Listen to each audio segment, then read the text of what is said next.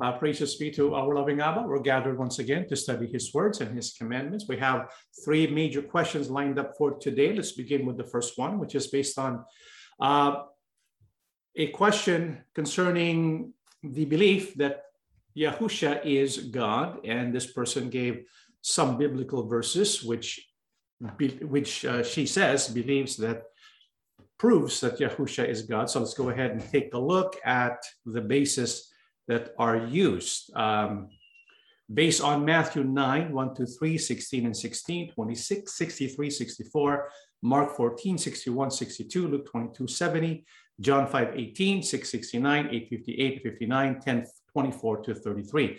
And also based on the revelation of Yahusha, 1, 5 to 8, without shadow, without shadow of turning, I wholeheartedly proclaim the deity and divinity of Yahusha HaMashiach. So we admire her conviction. Without shadow of turning she will hold on to her belief. However we need to test that belief. And like what we have um, said to all of you watching this program if you have any uh, biblical passages or verses that you believe is teaching that Yahusha is God, please send them over to the Assembly of Yahusha so that we can test them. So we're going to test these passages and what it has to say concerning the deity or um, whether or not it teaches that Yahusha is God. Let's begin with Matthew chapter 9, 1 down to 3. This is what it says. So he got into a boat, crossed over, and came to his own city. Then behold, they brought to him a paralytic lying on a bed. When Yahusha saw their faith, he said to the paralytic,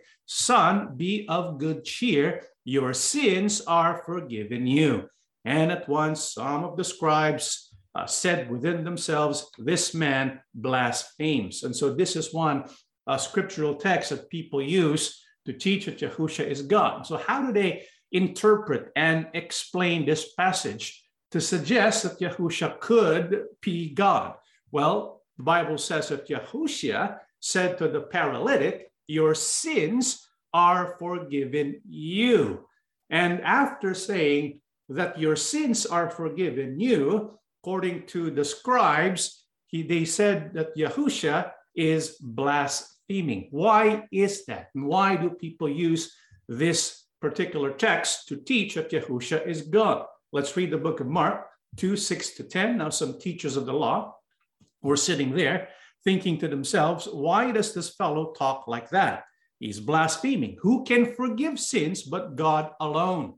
Immediately, Yahusha knew in his spirit that this was what they were thinking in their hearts. And he said to them, Why are you thinking these things? Which is easier uh, to say to the paralytic, Your sins are forgiven, or to say, Get up, take your mat, and walk. But what? But that you may know that the Son of Man has authority on earth to forgive sins, he said to the paralytic. And so, why are people using uh, Matthew chapter 9 which states that Yahusha says to the paralytic, Your sins are forgiven you, to, to use that passage to teach that Yahusha is God. Because according to the teachers of the law, who can forgive sins but God alone? And so, because Yahusha was able to forgive sins, they say, well, Yahusha must be God. But who is the one who makes the conclusion that only God is able to forgive sins? That's the teaching of the Pharisees, right? The teachers of the law. According to the teachers of the law, only God can forgive sins. However, in this passage, what is Yahusha teaching us? Why did he say to the paralytic, Your sins are forgiven you?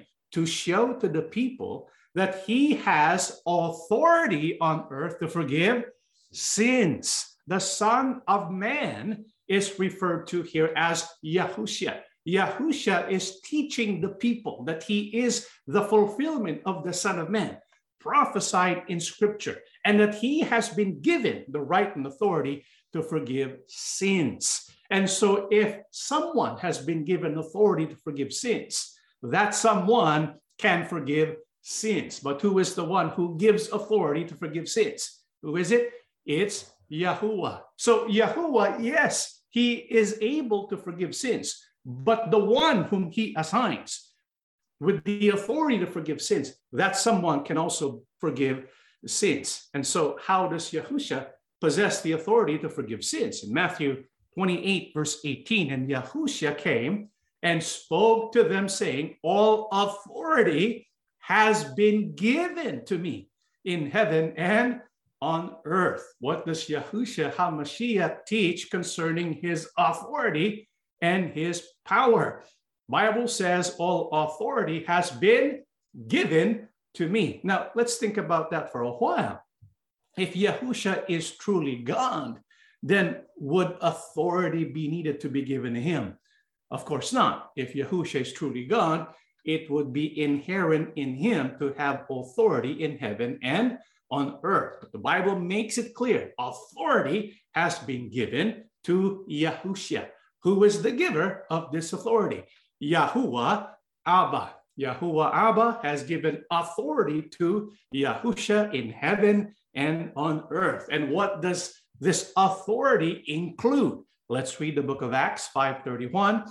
God exalted him to his own right hand as prince and savior that he might give repentance and forgiveness of sins to Israel. And so what is included in the authority that Yahuwah God has given to his son Yahushua. It includes forgiveness of sins. This is why when Yahushua proclaimed to the paralytic, Your sins are forgiven, Yahushua is able to do this as authorized by who? Yahuwah, our God. Does it mean that Yahushua, after receiving the authority to forgive sins, does that make him equal now with Yahuwah God? Let's read Corinthians 15 27 to 28. For the scriptures say, God has put all things under his authority. Of course, when it says all things are under his authority, that does not include God himself, who gave Christ his authority.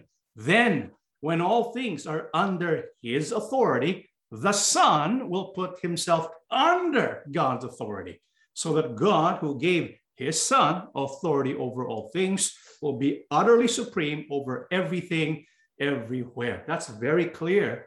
And it shows us that Yahusha, although he has authority over heaven and earth, is not God who gave him the authority. In fact, Apostle Paul even confirms that after all things have been given to Christ in his authority, what will the Son do? Bible says the Son will put himself under God's authority, so that God, who gave his son authority over all things, will be utterly supreme over everything, everywhere. And so, if Yahusha, the Son, is also God, then we will have God, the Father, who gave all things to Yahusha, but is under Yahuwah, the Father. And so we would have one God who is greater than another God. That is not biblical. The Bible teaches only one true God who is that? The Father and not the Son. So when the Son is able to forgive sins, it is because Yahuwah, the Father, has given him authority to do so. So that's Matthew 9, 1 to 3. Let's go to Matthew 16, 16. We're not going to go through all the verses or the rest of the verses because they basically say the same thing, which is recorded in Matthew 16, 16. So Matthew 9, 1 to 3, the proof text there is about Yahusha able to forgive sins. In Matthew 16 and the other passages included there, you can check it out in your own Bible if you want to. Uh, but the other passages have the same theme. What is that? Matthew 16, 16, Simon Peter answered, You are the Christ, the Son of the living God. And so that's what it says in Matthew 16, 16, and the other biblical passages. And so it does not teach that Yahusha is God. What does it say? He is the Son of God. There's a big difference between God the Son and Son of God. The Bible nowhere teaches that Yahushua is God the Son. It teaches he is the Son of the living God. What does it mean that he is the Son of the living God? In Hebrews 1 5, for God never said to any angel what he said to Yahusha, You are my son. Today I have become your father. God also said, I will be his father and he will be my son. What does it mean that Yahusha is the son of God? Yahuwah, our father, chose Yahushua, even though he is created lower than the angels. Yahuwah chose him to be crowned with glory and honor as the Savior of humanity. And so he was declared to be Son by the Father. That's why it says, Today I have become your Father. And so this even shows us that Yahusha cannot be God because he is the Son of God, one who was exalted by Yahuwah and given authority in heaven and on earth. For a more complete answer, please refer to our BHP lesson entitled From Christ to Trinity. Okay, all right, let's go to our next uh, major question. It's in Tagalog. May tanong lang po ako. Meron po bang pagkakataon o talata sa Biblia na ginamit o tinawag ng Panginoon Kristo ang Diyos na Yahuwah dahil kung meron at totoo na Yahuwah ang pangalan ng Diyos, di sana itinuro ito na ka Felix dahil siya nga ang sugo sa mga huling araw. Isa pa po, iba sabi, YHWH ang pangalan ng Diyos. E nasan po yung letter W sa Yahuwah? Di po ba bawal magbawas at magdagdag, ni tuldok o kudlit man eh yan pong letter W po ay nabawas. Okay, so that's what it says. Those are basically two questions. Let's translate the question. I have a question. Was there an instance or verse in the Bible where the Lord Jesus Christ called God Yahuwah? Because if God has a name and his name is Yahuwah, then Brother Felix Manalo should have taught this since Brother Felix is a messenger of God in the last days. One more thing, if YHWH is the name of God, then where is the letter W in Yahuwah? Isn't it forbidden to add or subtract even one jot or tittle? And you remove the entire letter W. Okay. All right. So we'll go ahead and go to the first question, which is I have a question. Was there ever an instance in the Holy Bible where Yahusha called God Yahuwah? Yes, there's plenty. In the book of Luke 4 16 to 18, and he came to Nazareth when he had been where he had been brought up. And as his custom was, he went into the synagogue on the Sabbath day, look and behold, and stood up to read. And he was handed the book of the prophet Isaiah. And when he had opened the book, he found the place where it was written The Spirit of Yahuwah is upon me, because he has anointed me to preach the gospel to the poor. He has sent me to heal the brokenhearted, to proclaim liberty to the captives and recovery of sight to the blind, to set at liberty those who are oppressed. What is one instance in the Bible where Yahusha referred to Yahuwah as by his name, Yahuwah? In the book of Luke 4 16 to 18. In this event, what was Yahusha doing? During a Sabbath day, he went to the synagogue. And in the synagogue, he read a prophecy in Isaiah because that would be the proof that he is the prophesied Messiah. And what did he say concerning his authority to preach the gospel? Yahusha said, The Spirit of Yahuwah is upon me because he has anointed me to preach the gospel. And so Yahusha used the name of Yahuwah as authority or as proof uses uh, the name of Yahuwah for his authority to preach the gospel. And so here, Yahusha is using the name of Yahuwah for his commissioning to fulfill his ministry as Mashiach or the anointed one. When else did Yahusha use the name of Yahuwah? Matthew 4 7 to 11. Yahusha said to him, It is written again, You shall not tempt Yahuwah your gone. Again, the devil took him up on an exceedingly high mountain and showed him all the kingdoms of the world and their glory. And he said to him, All these things I will give you if you will fall down and worship me. Then Yahusha said to him, Away with you, Satan, for it is written, You shall worship Yahuwah, your God, and him only you shall serve. Then the devil left him, and behold, angels came and ministered to him. When also did Yahusha use the name of Yahuwah?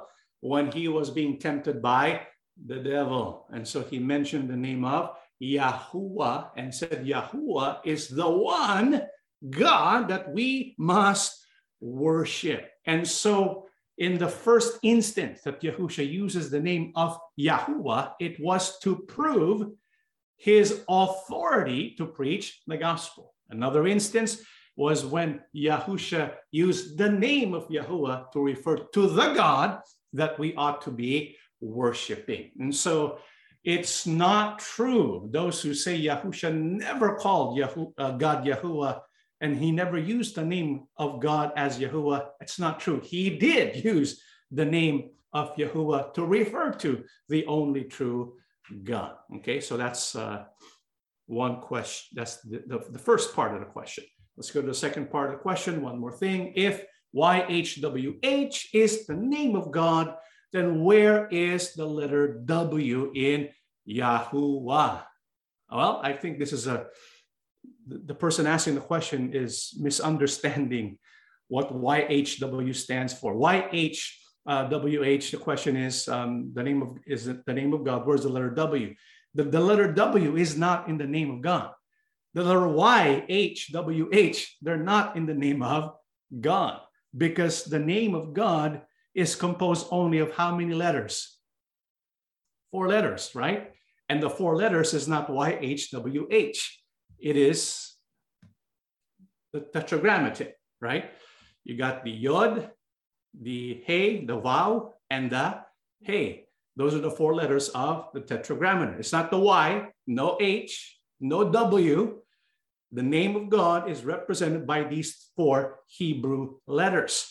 And the way we get Yahuwah is not by saying that the letter Y, A, H is in the name of Yahuwah. Because if that's the case, well, how many letters do you have in Yahuwah? One, two, three, four, five, six. There are six letters in Yahuwah. How many letters in the Hebrew name of God? Only four. And so there's a there's this misunderstanding uh, that the person asking the question has, which is he thinks that Y, A, H, U, A, H are all in the name of God. No, the name of God is composed of four Hebrew letters. Yahuwah is simply a transliteration. What is a transliteration? It is spelled in English so that it matches how it is, how it, how it sounds when the name is being pronounced. So it's a transliteration. And how this, how this transliteration works is we have the YHWH, right? It, it stands for Y, Yod, He, H, He, W, Waw, H, He. It stands for the four Hebrew letters. And the pronunciation of these Hebrew letters, when you put the names, the, put the letters together, comes out to be Yod. It's pronounced with a Ya, with a yes, what, the one. The hey with an Ah sound. The Waw with an Oo sound and the hey with an ah sound. So the W, its pronunciation is the oo sound, not the W sound. Hence you get Yahuwah. And so um, you don't have the letter W. We're not adding or subtracting anything from the name of Yahuwah. It's the understanding of how the W is not a letter. It's not an actual letter of the tetragrammaton. It represents the waw, which is the third letter of the tetragrammaton in the name of Yahuwah, our God. Okay. All right, let's go to another question. I think this is the same person who asked the question. Isa pa pong tanong, kung ang Panginoon Kristo na ang ginamit ay Ama at Diyos kapag siya ay nananalangin at tumatawag maging nang siya ay ipinako na sa krus, ay umakyat sa langit at ngayon ay nasa piling na ng Ama, ibig sabihin sa pagtawag ng Ama at Diyos ay sapat upang ikaw ay maligtas tulad ng Panginoon Kristo at siya rin itinuro ng ka-Felix na ang nakasulat sa Biblia ay sapat na upang ikaligtas. So in translation of to English, one more question. If our Lord Jesus Christ, who referred to God as Father when praying, even while nailed on the cross, and now, after ascending to heaven in the presence of the Father, this means that using Father and God is enough in order to be saved, just like what the Lord Jesus Christ said, which was also taught by Brother Felix that is written in the Bible. So, just want to make a comment concerning this. Okay, the assembly of Yahusha, we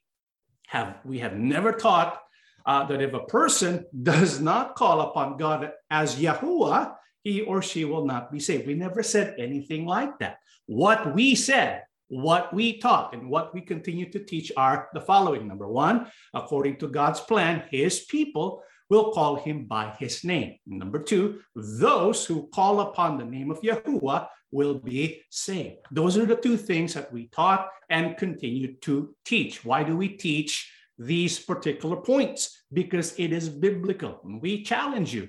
Try to refute the biblical uh, teachings that we're going to present now. For example, according to God's plan, his people will call him by his name. Is this biblical? Absolutely. Take a look at the book of Isaiah 56 6. And foreigners, these are not just the Israelites, these are foreigners who bind themselves to Yahuwah to serve him, to love the name of Yahuwah, and to worship him, all who keep the Sabbath without desecrating it, and who hold fast to my covenant. It's interesting that the prophet Isaiah, speaking of people during the end times, that foreigners or non Israelites, Yahuwah God wants them to keep what? The Sabbath. That's just interesting, right? So even if they're not Israelites, Yahuwah's will is that they keep the Sabbath. This is why people who say the Sabbath is only for the Israelites, they do not know the heart and mind of God. Yahuwah clearly wants all people, Israelites and foreigners, to keep the Sabbath. It's not just for the Jewish people or for Hebrews only. But the Bible also makes clear that he wants people to love his name. What is his name? To love the name of Yahuwah as we worship him. So this is what God wants. This is his will. And we in the assembly of Yahusha, we want to please the will of Yahuwah Abba. And so if that's what he wants, then that's what we'll do because we are here not to please Brother Felix Manalo, we are here not to please Brother Eraño Manalo or Brother Eduardo Manalo. We're not here to please any human being. We're here to please who? Yahuwah Abba. What does Yahuwah Abba want? Keep the Sabbath. We do that. What does Yahuwah Abba want? Love his name. We do that as well. And what is Yahuwah God's plan concerning his name? Isaiah 52, verse 6. But I will reveal my name to my people and they will come to know its power. Then at last, they will recognize that I am the one who speaks to them. And so there are people of God who do not know his name, right? However, time will come, Yahuwah says, that he's going to reveal his name to his people. That's why it says, then at last they will recognize that I am the one who speaks to them during the days of Brother Felix Manalo, Brother Eraño Manalo? Were they the people of God? Were we the people of God? Yes. But even though we did not know him as Yahuwah, we still are the people of God. But the Bible says that there will be a time when at last they will recognize that Yahuwah, that he's the one speaking to us all along.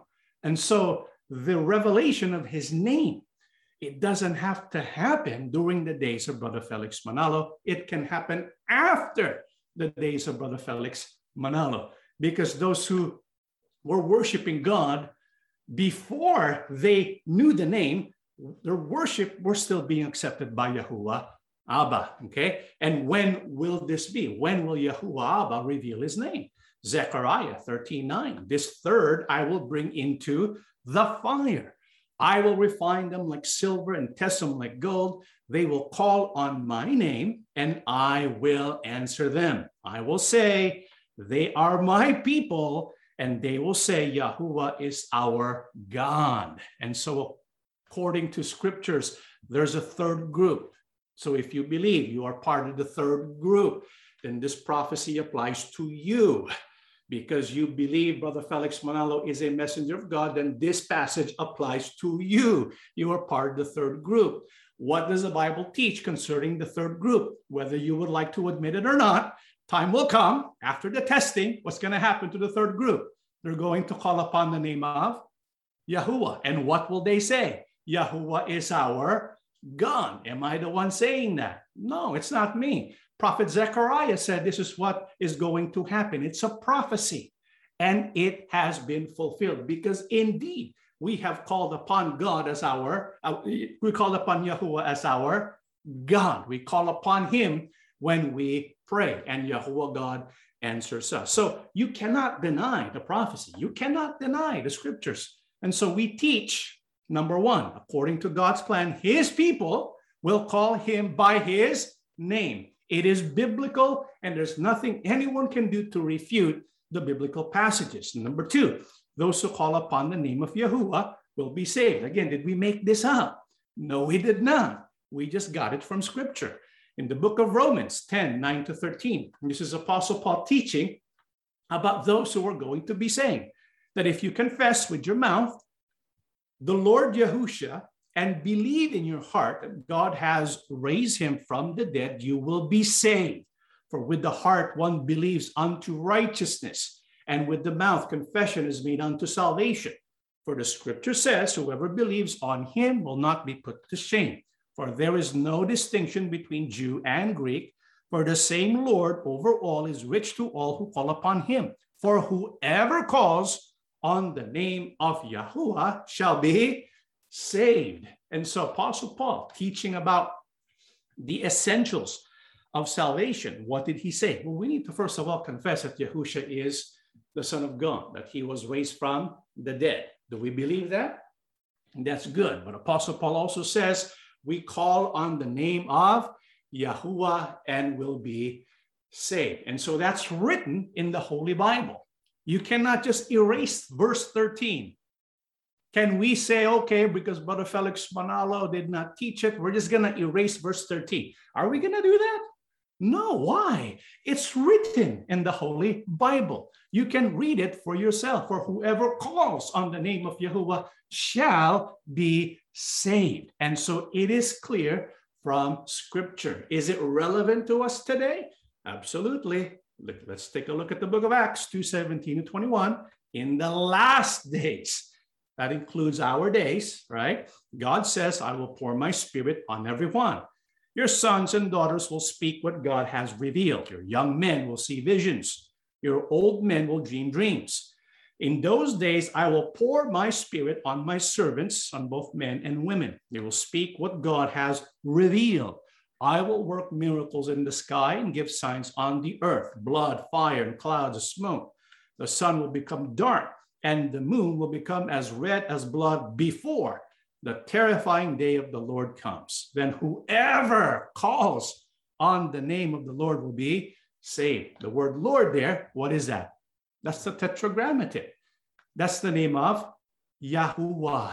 This is why at the latter parts of the last days, which pertains to us today, what is the declaration of prophecy? The Bible says, before the terrifying day of Yahuwah comes, those who call upon the name of Yahuwah will be saved. Again, we did not invent this. We got this from the Holy Scriptures. And so, uh, this is what we teach. Number one, according to God's plan, his people will call him by his name. His name is Yahuwah. Number two, those who call upon the name of Yahuwah will be saved. We never taught that if you do not do this, if you do not call upon Yahuwah God as Yahuwah, and then you're not going to be saved. We never said that. That's up to God. What we said is if we call upon Yahuwah, then we are fulfilling God's plan because he wants his people to call him Yahuwah. That's his name.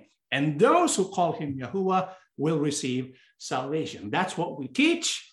No, no more, no less, because that's what is recorded in the Holy scriptures. Did Brother Felix Manalo teach that? Probably not.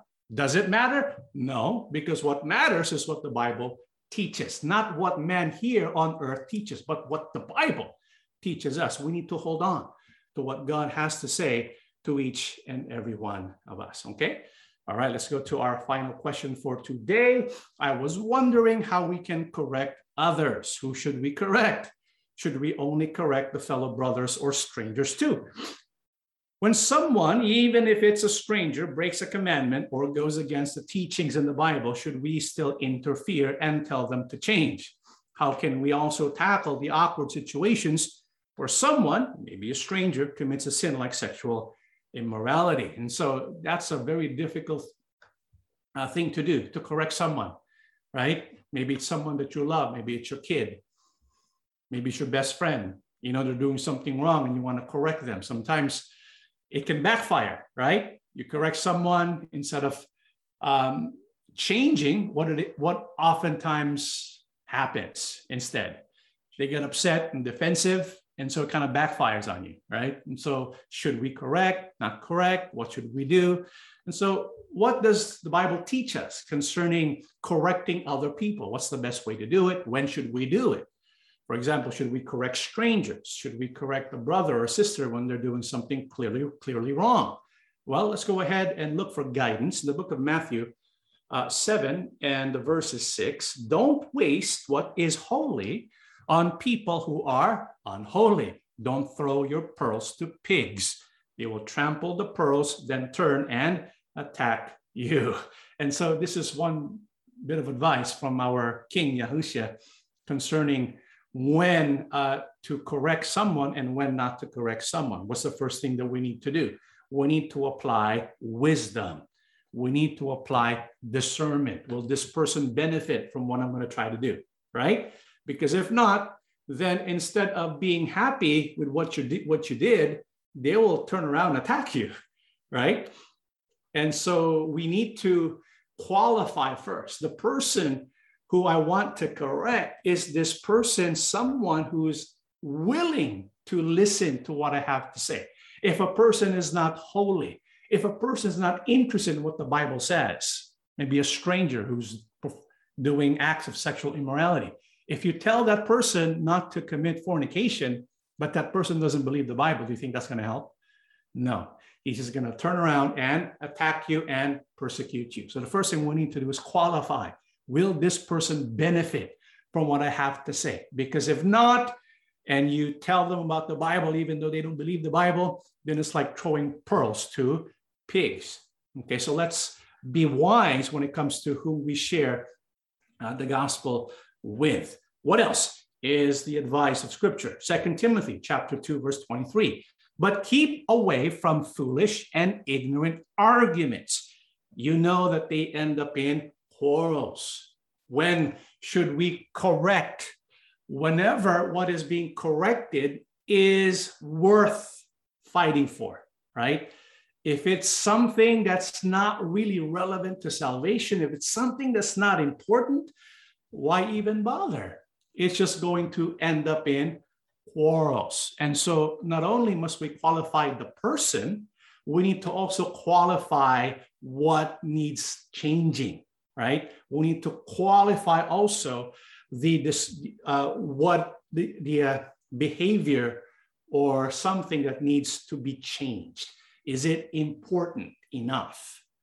If it's not important enough, if it doesn't pertain to salvation, well, maybe it's not really a good idea to press on if in the past it has only led to arguments and quarrels. Okay. What else does the Bible teach us? So if it's something worth talking about because it pertains to your salvation and to your well being, okay, because there are some subjects that are not really relevant to our well-being and our salvation that we should just ignore and tolerate right? But there are event there are certain things there are there are actions and beliefs that do need to be addressed. And so what do we do in cases like that? Let's read 24 to 25 ask the lord's servant you must not quarrel. You must be kind toward all a good and patient teacher who is gentle as you correct your opponents for it may be that God will give them the opportunity to repent and come to know the truth. And so, if you want to correct a person because maybe this person, let's say, believes in the Trinity, right? Or maybe this person doesn't believe in the Bible and you want to convince this person to believe in the Bible. So, how do we go about doing something like that? The Bible says we have to begin with kindness. Do you get that? Because if you're going to begin with being unkind, you're going to shut that person off. You need to be kind. Kindness opens the heart and the mind. And so if you speak to someone and they're not it's not coming from a place of kindness, then we're basically wasting the opportunity. It's like uh, what an intelligent person once told me a couple of days ago. If you want to plant the seeds and the soil is like clay, you need to water it first, right? Loosen the soil and then you plant. And so you need to show kindness because some kindness has a way of loosening the soil of your heart. And so you can begin to plant. So if you're going to correct someone, it must begin with a good relationship. Okay. So if you're planning to correct a person, for example, because maybe they don't believe in God, okay. Well, what is your relationship with this person? Is he a perfect stranger? I guarantee you, if he's a perfect stranger and you try to convince him to believe in God and to abandon his atheistic ways, it might backfire on you. But if you establish a relationship with him or her first, right, and you're kind to him, then what do you do? You loosen the clay, it becomes soft. And now you can plant those ideas, right? So it begins with kindness. What else? The Bible says you need to be gentle as you correct your opponents. And so we have to be gentle in our approach. Because if we are harsh in our approach, what do you think the person's going to do? The person will never listen to you again. We have to be gentle in our approach. Not only must we be gentle and kind, the Bible says we have to be patient. Do not rush them into making the change because if we pressure them, what do you think is going to happen? They're not going to have good relationships with you anymore. And so these three things we need to apply when we want to change a person. First, establish a relationship with that person, a kind, show kindness to that person. Number two, be gentle when you have to correct. Number three, be patient with the individual. Now, how can we show gentleness when we have to correct a person? The book of James 1 19 to 20. Remember this, my dear friends, everyone must be quick to listen, but slow to speak and slow to become angry. Human anger does not achieve God's righteous purpose. So, what must we do uh, if we really want to change a person? First thing we need to do is learn how to listen, because sometimes um, when they are resisting what we believe is good for them, it's because we're not understanding their point of view. And so we need to develop that skill, brethren, of understanding the other person's point of view because their point of view is different from ours, right? For example, a person who believes that Yahusha is God. And sometimes we are triggered when they say that we get all upset and we try to change them, but it backfires because we're not taking the time to listen to them. Why are they not, why are they believing that? And so one of the best ways to do, one of the best things to do okay? So that we can learn to listen is to be curious and ask a lot of questions. Really ask questions because you want to learn the person's point of reference point of view. When you do that they are less defensive and it makes them think. And when they're thinking then you have made progress. But if you're just attacking with bullet points after bullet points of proof and evidence that's not going to work. You ask questions out of curiosity to show them that you are listening to what they are saying. And here's a, um, a, a, thing we also need to understand if we are not quick to listen, there's a tendency that we become angry. And so you never ever correct someone with an angry tone. Because if you correct someone with an angry tone, again, it's going to be one voice becoming louder than the other voice. And it's going to be a, about which one can shout the loudest. And it's not going to achieve the righteous purpose of Yahuwah, our God. And we have to be slow to speak because the Bible says be gentle, right? You know how you can be gentle when it, when it comes to correcting individuals? Number one, lower your volume. Number two, slow down your speech. You notice when people are angry, what happens to, the, to their speech? What are the characteristics of angry speech? Huh? what is it? They speak fast, loud, and and uh, high pitched, maybe, right? And so, what do you do? You slow down your voice, right? Um, okay, so you believe that uh, Yahusha is God because, well, Yahusha is forgiving sins. That's a good point. Um, but could there be another possibility? Right? You slow down, right? And you lower the tone of your voice, you lower the volume of your voice. And so that's how you gently answer. Because if we are going to be loud in our answer, it's going to provoke anger. But if we're slow to speak, soft in speech, gentle in speech, it's going to get them to listen to whatever we have to say. What else? The book of Galatians 6 1 to 2. My friends, if someone is caught in any kind of wrongdoing, those of you who are spiritual should set him right. But you must do it in a gentle way and keep an eye on yourself so that you will not be tempted to. Help carry one another's burdens. And in this way, you will obey the law of Christ. What also does the Bible teach us when we are, when we are correcting other people? In this case, we are correcting a fellow Christian because he has been caught in some kind of wrongdoing. And so we set him right. That is the way of correcting. So, how do we do it? Again, the Bible says in a gentle way. And so, what's included in this instruction to correct in a gentle way? One part, I believe, is the timing of it, the timing of it all, right? The perfect timing, because there are times when it's not a good time to make conversation for the purpose of change. And so the timing is really, really significant. And again, be gentle. However, at the same time, when we want other people to change, we have to be willing to support that change. You get that? That's why in verse 2 it says, help carry one another's burdens. And so when the other person is seeing that we are willing to support the kind of change, maybe this person is living in adultery or fornication. And we want this person to come out of this sexual immorality. We have to show the person that you're willing to help this person change. Maybe they don't have a place where they can stay. They have really no choice but to stay in an adulterous affair. But if you tell them, you know what, I'll help you out. You can stay over our, our house for, for a while until you are able to find your own place, right? And so you're able to support the change. You don't just tell them what to do. You tell them, look, brother, sister, I want you to change, and I'm willing to help you. Whatever I can do to help you, I will do. And so we help the other person carry the burden. If we do this, Bible says we fulfill or obey the law of Christ. Do you know what the law of Christ is?